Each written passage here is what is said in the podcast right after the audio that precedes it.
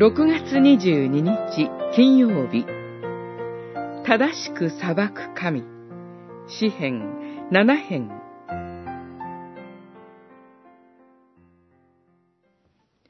正しくいます主に私は感謝を捧げ。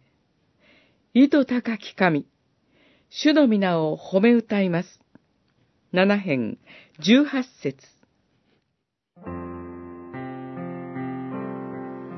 私を助け、追い迫る者から救ってください。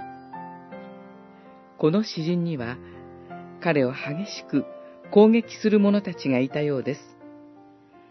彼は全く身に覚えがないのに、不正を犯したと訴えられています。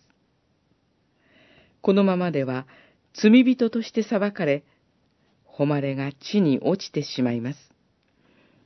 ですから、彼は自らの身の潔白を訴えています。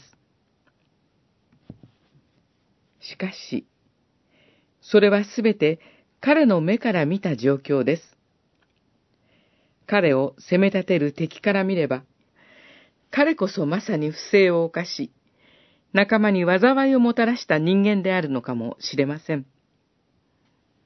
大切なことは、この詩人が人間の誰かに裁きを頼むのではなく、ましてや自分自身で裁くのでもなく、ただただ神に正しい裁きを求めている点でしょう。彼は最後に、正しくいます主に、私は感謝を捧げ、意図高き神、主の皆を褒め歌いますと歌いました。自分自身を含めてすべての人間を正しく裁く主を賛美しつつ、その裁きに身を委ねています。自分自身が気づかぬうちに悪を犯しているのなら、自分の身にも災いが降りかかることをも受け入れて正しい裁きをする主に委ねているのです。